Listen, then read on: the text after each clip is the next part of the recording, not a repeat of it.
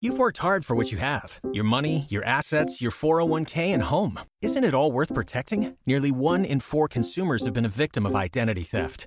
Lifelock Ultimate Plus helps protect your finances with up to $3 million in reimbursement. LifeLock alerts you to identity threats you might miss, and if your identity is stolen, your dedicated U.S.-based restoration specialist will work to fix it. Let LifeLock help protect what you've worked so hard for. Save 25% off your first year on LifeLock Ultimate Plus at lifeLock.com/slash-aware. Terms apply.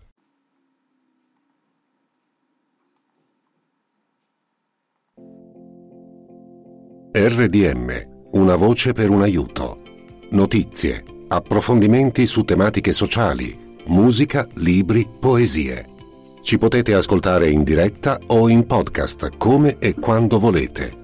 Cercate sui social RDM, una voce per un aiuto, la vostra web radio sociale.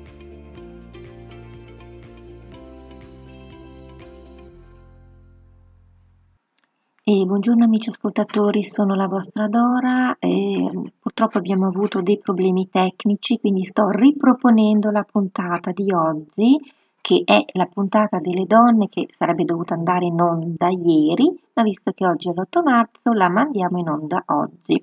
Come ho detto poc'anzi, riproponiamo la puntata perché prima è andata in onda, ma si sente veramente male ed è un peccato perché è un argomento molto bello e interessante quello che ci propone la collega Gemma Messori.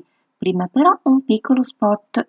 Da grande sarò una ballerina. Da grande farò il dottore per guarire tutti i bambini. Il neuroblastoma è la prima causa di morte per malattia in età prescolare. La ricerca scientifica è l'unico reale strumento per contrastare la malattia. Per Pasqua aiutaci e dona un futuro ai bambini per realizzare i loro desideri. Scegli le uova dell'Associazione Italiana per la lotta al neuroblastoma. Grazie di cuore. Donne di ieri e di oggi. Rubrica che tratta notizie culturali sul mondo delle donne di ieri e di oggi. Storie di attiviste per i diritti civili, umani e per questo molte volte incarcerate rubrica di Gemma Messori.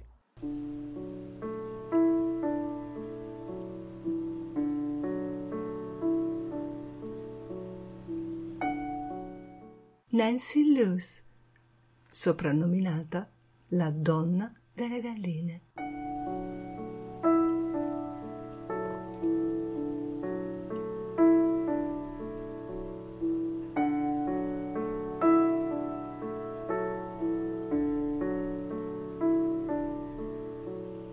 Nancy Luce nacque nel 1814 da genitori contadini che coltivavano la terra e allevavano alcuni animali nel loro piccolo ranch vicino alla costa meridionale di Cape Cod.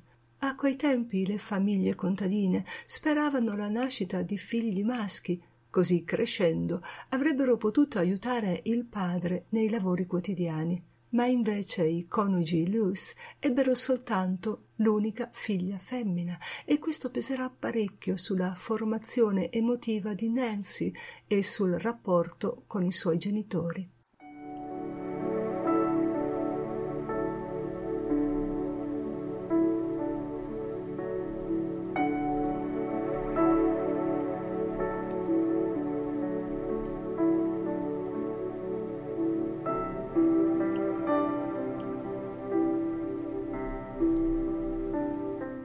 Comunque sin da ragazzina Nancy si dette da fare realizzando calzini e guanti di lana e insieme alle uova andava da sola a cavallo nella vicina cittadina per venderli. A circa venti anni però cominciò a manifestare disturbi emotivi e nervosi che a quel tempo erano considerati segni di una malattia mentale, che invece oggi sarebbero considerati con molta probabilità sintomi di una depressione. Dopo pochi anni i suoi genitori morirono a causa di un'epidemia e lei si ritrovò sola e molti cittadini dell'isola iniziarono a scansarla e a parlar male di lei. In tutto ciò però si pose al suo fianco il medico di famiglia che l'aveva sempre seguita e curata e non si piegò a redigere un certificato che ne attestasse la malattia mentale. Così Nancy si scoprì più forte e tenace di quanto pensasse.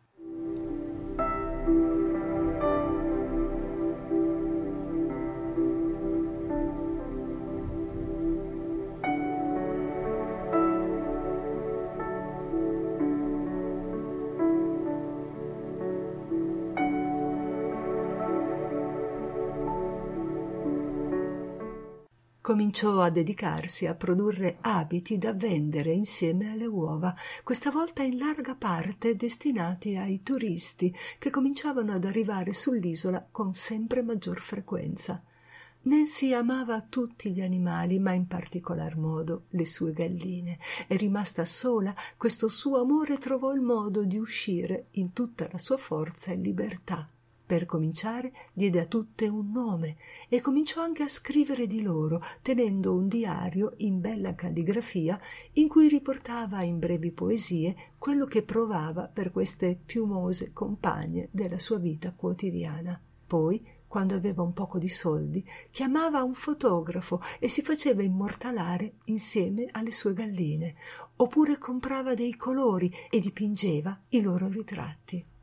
A un certo punto decise di provare a vendere questa sua raccolta di poesie, intitolata Poveri piccoli cuori, e trovò un editore grazie al quale il suo nome fu indicato anche all'interno degli opuscoli turistici riguardanti l'isola di Martha's Vineyard.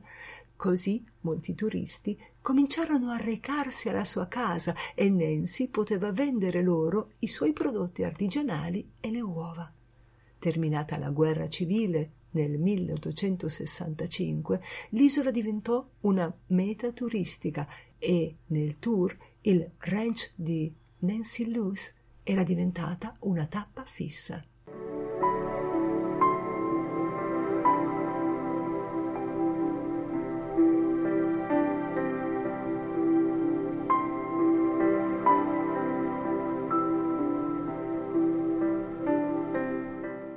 Una piccola grande donna che contro tutto e tutti, in estrema povertà, è comunque riuscita a vivere la sua vita fuori dagli schemi del tempo, secondo ciò che sentiva dentro, e la sua tomba è ancora meta di moltissimi visitatori e la sua vita è raccontata nel museo della sua città.